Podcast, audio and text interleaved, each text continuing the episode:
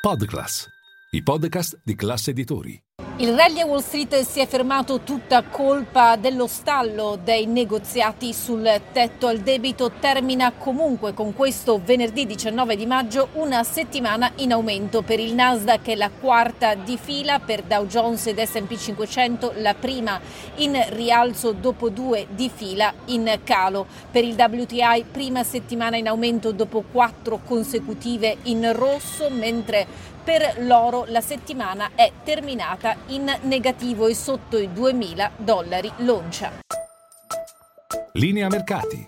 In anteprima, con la redazione di Class CNBC, le notizie che muovono le borse internazionali.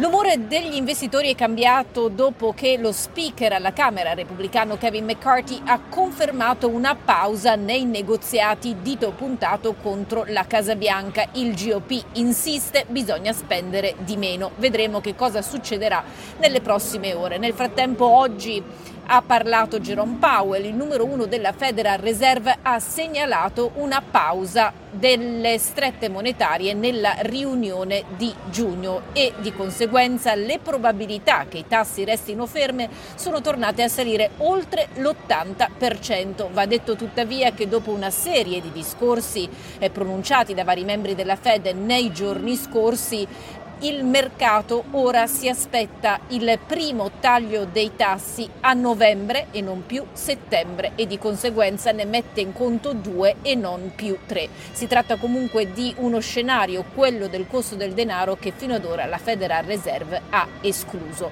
Banche oggi sotto pressione, incluse quelle regionali. Mm, qui ci sono indiscrezioni secondo cui ieri in un incontro con i CEO di JP Morgan e Citi il segretario al Tesoro Janet Yellen abbia segnalato la necessità di un consolidamento ulteriore nel settore dopo lo stress subito all'inizio di marzo con i fallimenti eh, di alcune banche, tra cui Silicon Valley Bank.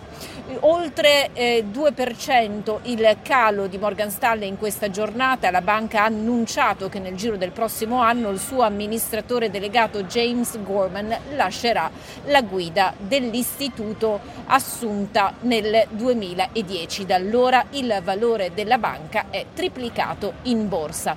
Per quanto riguarda il comparto tech, sembra esserci una sfida in corso tra Mark Zuckerberg e Elon Musk perché secondo indiscrezioni di stampa Instagram starebbe lavorando al lancio quest'estate di una app eh, di testo con cui sfidare appunto Twitter. Vedremo eh, se sarà così. Nel frattempo dal fronte politico è sceso in campo un ulteriore candidato repubblicano che punta alla nomination per poi correre verso la Casa Bianca alle presidenziali del 2024. Si tratta di Tim Scott, 57 anni, unico senatore afroamericano repubblicano che punta a essere appunto la versione del GOP di Barack Obama.